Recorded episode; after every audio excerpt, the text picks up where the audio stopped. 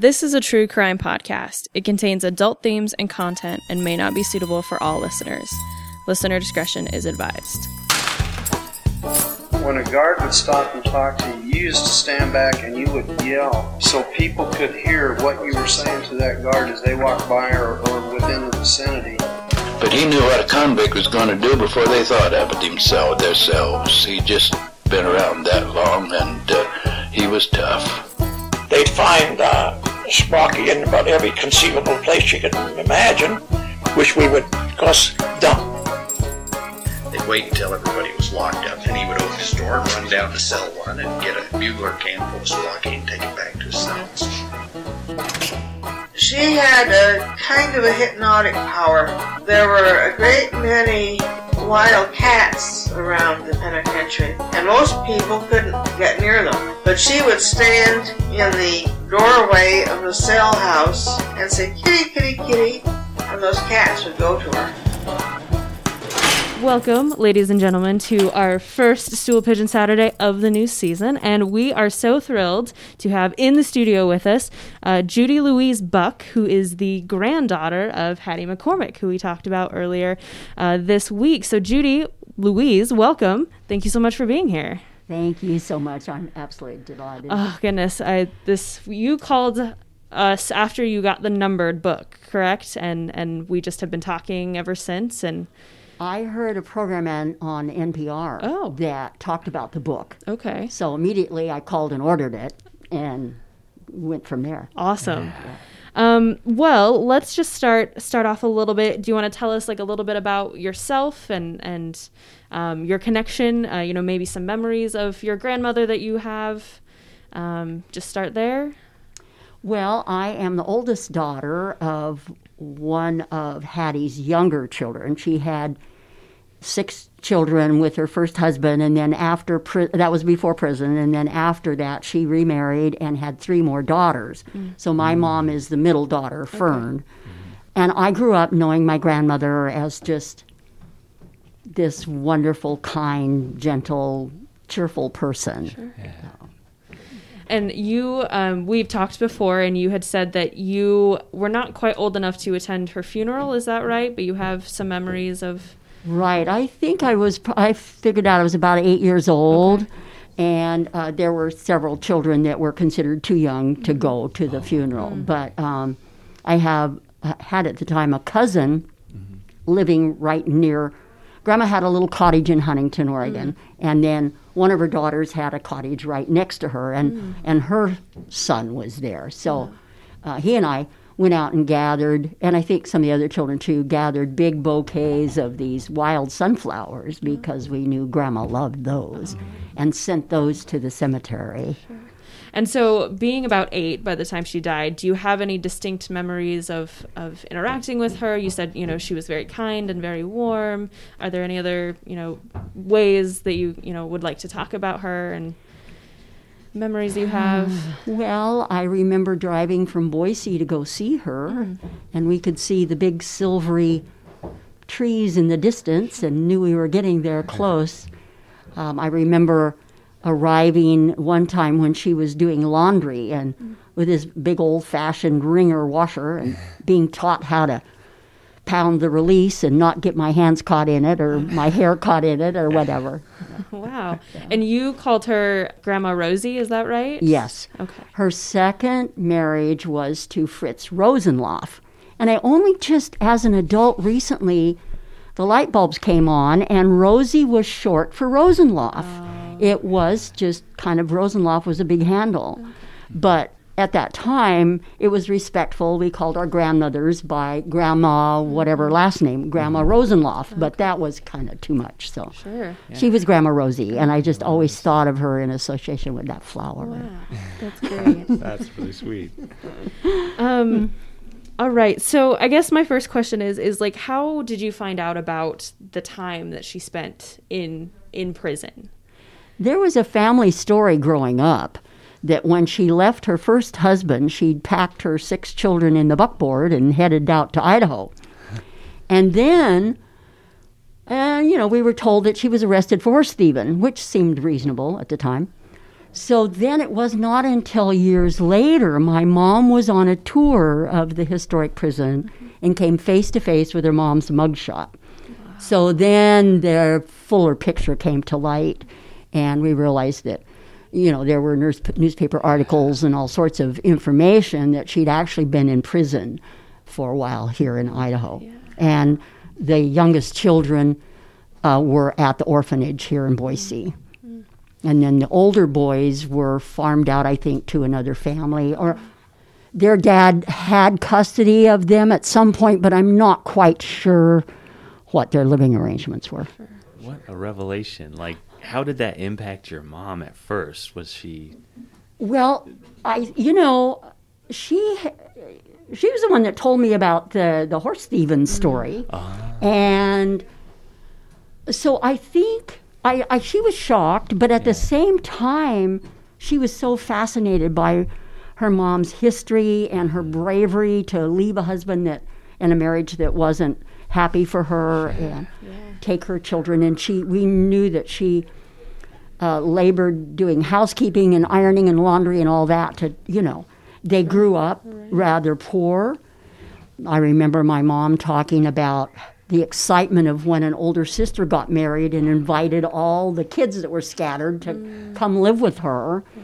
And uh, so you know she she was into finding out more Okay, and and it became a s- kind of a source of pride actually that's yeah, that's fascinating. yeah yeah. We yeah, we've had quite a few that are like, wow, I didn't know this. And, Yeah. yeah, they yeah they love that we have all this documentation mm-hmm. about their family member. Then, you know, I haven't seen a photo of this person in forever. You know, Yeah, this is yeah. and it just happens to be a mugshot, not the Oh, most yeah. glamorous photo to have of your loved one, but it's yeah, it's a piece of history. yeah for sure. Interesting. yeah. Yeah, and you have um, because because of sort of the interest that your family has taken in, in learning more about Hattie's story, you have some documents that we as um, as researchers and historians we do not have access to. Um, so, do you want to maybe share uh, one or two of those that you have that we have not been able to get our hands on, um, just to to really get that letter, especially I think really shows um, the nature of, of your grandmother, which is something that we don't get through these, you know, records of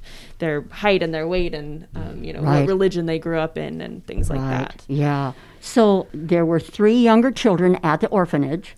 Two of the girls, the youngest one was two years old, and then her older sister had been admonished to take care of your little sister. And then, and I know at the time they were doing sewing and tailoring and different things here at the prison. So mm-hmm. Grandma had opportunity to sew, and she made clothes. So this is a letter that was in the orphanage file, mm. and it's dated June seventh, nineteen oh nine, Boise, to the matron of the orphans' home, dear madam. I am sending some clothes to the McCormick children. The names of each one are on their clothes. And I want to just point out that the handwriting is beautiful. it's very easy to read. It's got a little bit of a flourish to it. Yeah. So, and her sentences are well formed and all that mm-hmm. kind of stuff. I am also sending each of the little girls a teddy bear, as I promised to get them one some, some time ago if they would be good little girls. And if it is not asking too much of your kindness, will you please tell them that their mother has sent the bears and made her promise good at last? Oh, That's okay. Yeah. That's so sweet. that is sweet. I will send them some more clothes as soon as I get them made, hoping these will be all right. I remain yours respectfully, Hattie McCormick. And then at the bottom, give my love to my children. Oh, it's that is truly, I think, maybe one of the sweetest letters that we have connected to mm. any of our inmates because it really, it just is so sweet, and she's clearly cares for her children and loves them so much, and that's just a side that. I, because with the female inmates, we get obviously a lot of them are mothers, uh, and clearly all of them care and love for their children for the most part. I shouldn't say all of them, but for the most part, all of them do. And um, but we don't get this opportunity to see that love in writing and in action, and I I love that letter, and that's thank you so much for sharing it. It's truly wonderful. I can only imagine she had the same feeling Yeah. writing that letter that you do reading that letter. Like, oh, that is Thank just. you. Yeah. I've read it so many times and I always get emotional. I think I'll get through it. you know? Yeah, that's totally understandable. and it and it is a, it's a piece of, mm-hmm. of your family you know it's Yeah. it, that that memory of that love and that warmth that you know you can mm-hmm. get that just through the Yes. letter and Yes. oh wonderful thank you so much for sharing Oh, that Thank you for the opportunity. And you know what pops into my mind is because of their struggle, there was such a bond in the family. Mm. And I'm remembering that whenever somebody in that side of the family came to visit, mm-hmm. everybody was watching the road and watch, and as soon as they arrived, people burst out the door to greet them, big hugs, you know. It was like wow it's, yeah that's it's just a big loving family and someone who got caught in an unfortunate circumstance and um yeah that that's a really i love that Wow. yeah Thank you. thank you Thank you too. Um, yeah. Are there any other um, records that you would be interested in, in sharing with the audience that you yourself, you know, want to talk about, or because I, I can talk about these on the podcast as well. But if there's any that you yourself would like to talk about or share, or you know, finding them or having you know family find them or whatever, that's. Well, I think it's um, kind of fun to emphasize that uh, Grandma had six children with her first husband. She and, and as you've already disclosed in the book, uh, numbered. Um, she was married off as a young girl, ba- just be, or about her 16th birthday. Then, uh, after she was divorced and after her prison term, she met another man, Fritz Rosenloff, and they had three more daughters. And I, I know that they lived part of the time down in Jordan Valley. Mom taught us cowboy songs she learned from when they brought in the wild horses and you know stuff like that. So, but the the older children were quite young when when Grandma went to prison. There is a sheet here that lists the six children. The youngest one was only two and a half years old, and then they went up from there. 11, 11 years old, I think was the oldest one. Hmm. Wow, those, are, those are young kids. And so the oldest kids were with the father. They were given to his custody, correct? Yes. Now, apparently, there was a the paper that I have was when their father went back to court. Uh, Hattie originally got custody of all six children, Okay. and then when she had her prison sentence, the father went back to court and and he wanted the kids, but they agreed to split them Okay. three and three. So Um, and so even despite the fact that the, the you know the older three went with the father, there still was a very close bond with all all Oh, yes. nine of the kids Yes. essentially. Okay. Yes, yes, and even growing up, uh, I went with visits with my mom when she visited her older siblings. Wow. Yeah, and some of them were closer than others. Sure. Yeah. In 2021, the Idaho State Historical Society is celebrating 140 years of service to Idahoans as the trusted source in protecting Idaho's historical places and artifacts and sharing its stories. The Old Idaho Penitentiary became part of the Idaho State Historical Society in 1975. As a part of the commemoration, the Old Idaho Penitentiary is committed to bringing you 140 unique stories about the people who worked, lived, and served time at the site through this podcast and the events and programs scheduled throughout the year. The Capturing 140 storytelling program offers a unique glimpse at lives filled with hope and despair and the enduring triumphs and tragedies at Idaho's only penitentiary from 1872 to 1973. Stay tuned. There's one story that's really fun, just to give an idea of the poverty. Two of her older brothers, as young boys, took their wagon around and collected old abandoned batteries. Okay. They figured out how to take them apart and repair them. And then they resold them. As adults, they had their own battery factory. Wow. That's genius. That's yeah. awesome. And I think that was in Portland when they they had their battery factory. Wow. Wow. That's awesome. Jeez. Do you any idea what the name of the factory was? No, I don't. No, I don't at all. Um, and you mentioned that your grandmother worked uh, in Oregon, in Huntington, correct? Yes, yes, Yeah, and so you said she worked at the the Union Pacific Railroad. yes. Union Pacific has a roundhouse, which I don't know if people know what that is, but and I don't even know if they do this anymore. But the trains would come uh-huh. in, the engine would go into this gigantic building mm-hmm. with track through the middle, and they would spin the track to mm-hmm. turn the engine around, and then it would go back the other way. Yeah. So uh, the roundhouse was in Huntington, and they had offices there, and Grandma worked at the offices there. Wow. That's see, that's information that we never Yeah. would have known Yeah. if we had not been in, and if you had not contacted us first. Yeah. So and and she must have been there a number of years. I, I you know, she was she was living there when I when she passed away, Mm. and I remember visiting her there a number of times. wow. and she and her and Franz, I believe was his name. Is that correct? Your grandfather's Fritz. I'm so sorry. Yeah. Um, they were they remained married for the the rest of their lives. They did. Now he was a sheep herder okay. in kind of the Oregon Idaho borderlands, and so he wasn't necessarily always around. Okay. Um, he passed away from a fever he had contacted while he was out with his wagon and sheep. And at that time, my mom had gone to nurses training and was actually working in one of the hospitals here in Boise. And they brought her dad in. So mm. she was with him when he passed away. touching. I this like this picture of Hattie and and the whole family is really truly amazing. So you know you found you got in contact with us because of this numbered book that you had heard about on NPR, and so my question is is you know what is your opinion on that book, especially given that your grandmother is featured so prominently in it. Well, I was very excited about Yeah. it. Very excited about it. And just delighted to share more of my information and see what more you had that would add to our family Yeah. information.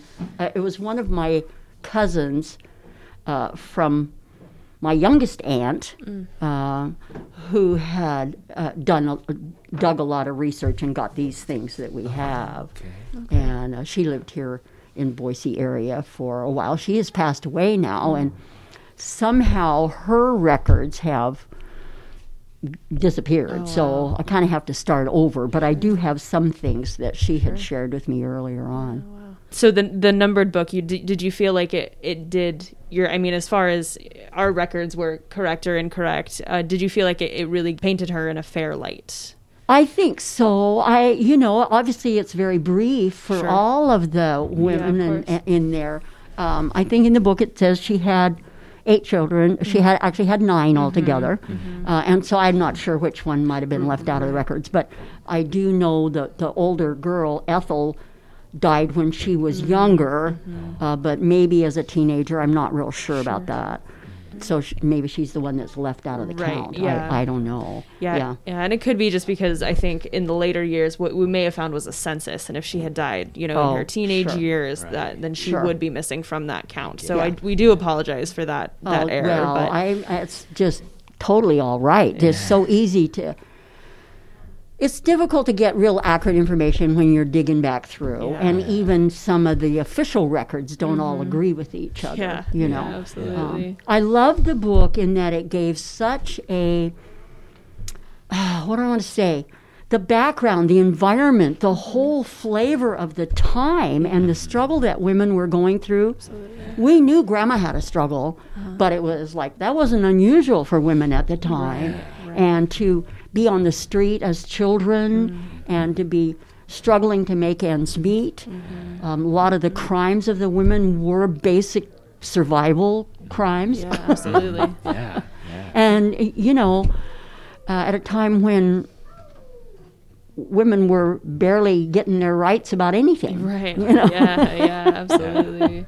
Yeah, I mean, she battle. came in before women could even vote, which is so hard, especially for someone my age to imagine where that, you know, my grandmother and my mother and you know, we've all always had the right to vote and so to to imagine that that you know, your grandmother lived in a time where women didn't have the right to vote is crazy to me. Yeah. Um, that was not that long ago. A hundred years is not long ago. It really wasn't that long ago.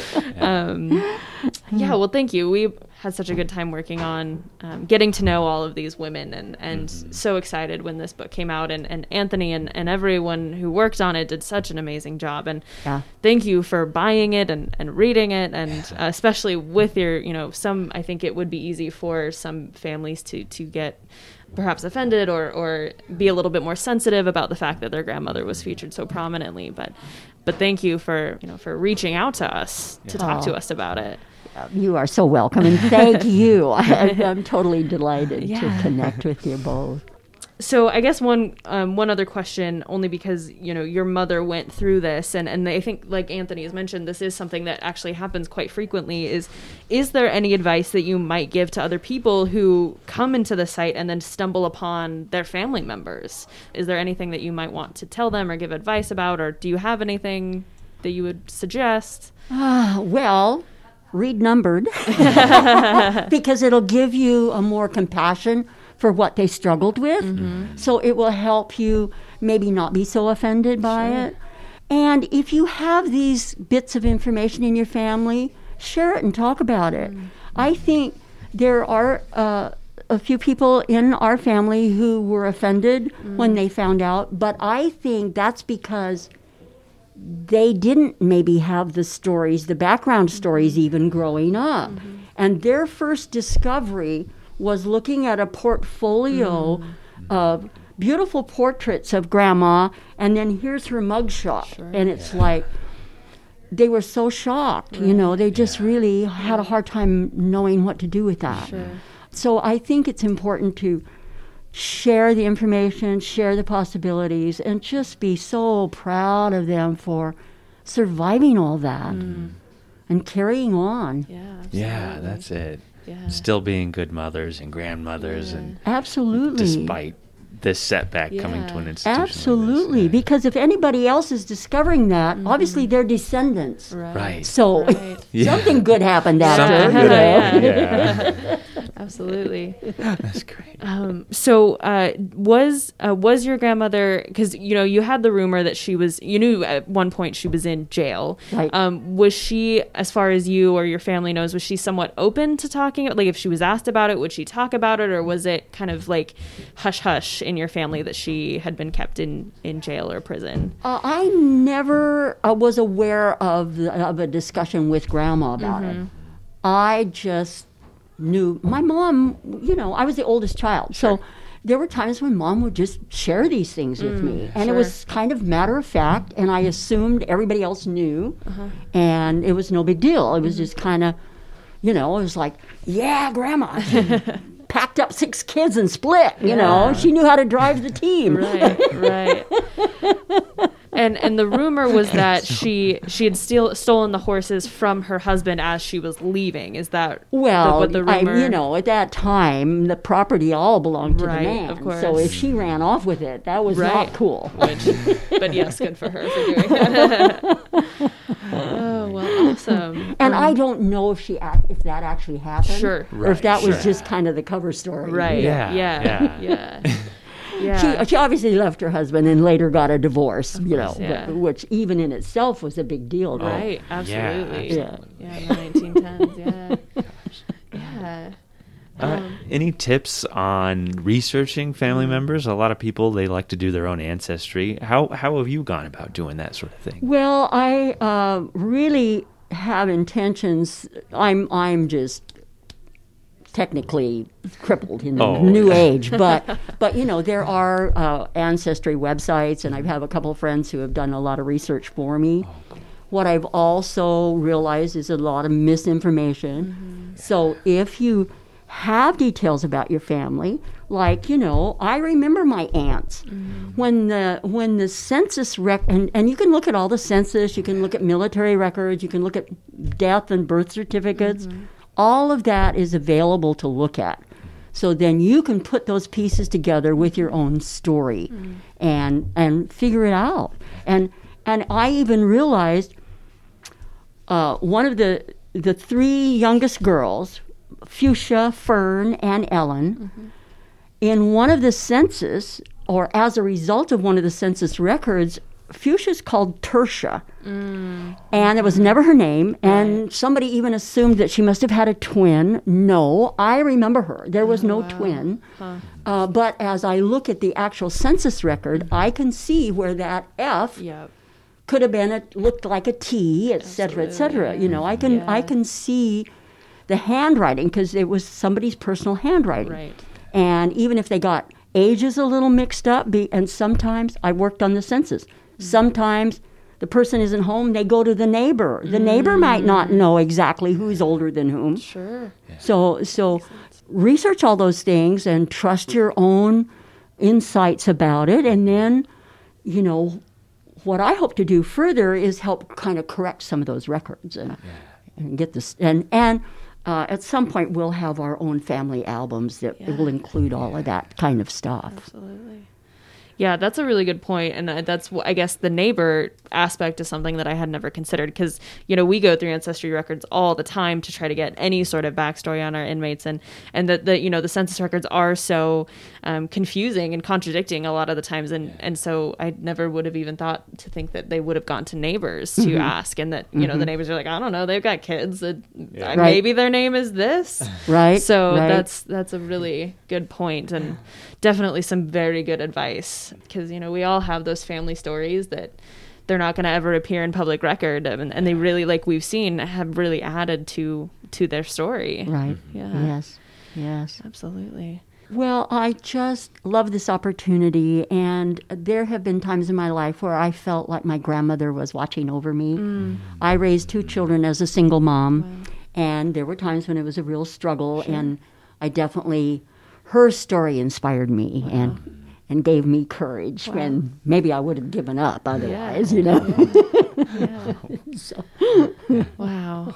Well this has been awesome. Yeah, this has it's been so really nice. has been Thank so great and Thank you. so fun to learn more about hattie um, outside of, of like i said sort of those those cold prison records that we Right. have where it's just these are the facts and that's it so Right, yeah. um, thank you so much for driving all the way out here i mean Uh, you came from Buhl is that right near Buhl. I Near live, I Buhl, live out in the country near, Okay. near Buhl. Yeah. yeah so thank you for coming all the way out here on a, on a tuesday morning and uh, yeah it's been such a such a pleasure to have you here Thank you so much. Thank you for this opportunity. It's just been it's wonderfully exciting, and I. My daughter had hoped to be here. She's been very much into her grandmother's Sure. history and stuff too, and and uh, not able to make it today. But anyway, uh, she's in California, so Oh, she had to stay home. Gotcha, yeah, that makes sense. oh well, thank you so much. Oh, thank you too. Yes, wonderful, and, I admired the work that you're doing. Oh, Thank Yeah, you. Yeah. So we always like to close out our podcast when, with a certain phrase, and you haven't listened yet, so you don't don't quite know it. So if I were to say "do your own time," how how do you think you would finish that sentence? Ooh, that I don't know. I have to think about that one. Do your own time. If you were in prison, what would mean the most to you? Yeah. Do that. Okay. Perfect. like That's great. All right. Well, Excellent, everybody. Do your own time. do your own number. See you next week. Oh, thank you. That was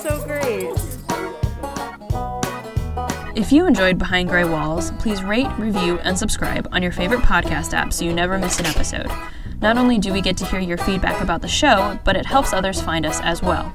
If you're interested in finding out more about the podcast and to see mugshots of the inmates featured in today's episode, follow our Facebook group at Behind Grey Walls Podcast. And new this season, we have a podcast Instagram as well. You can find us on Instagram at Behind Grey Walls Pod.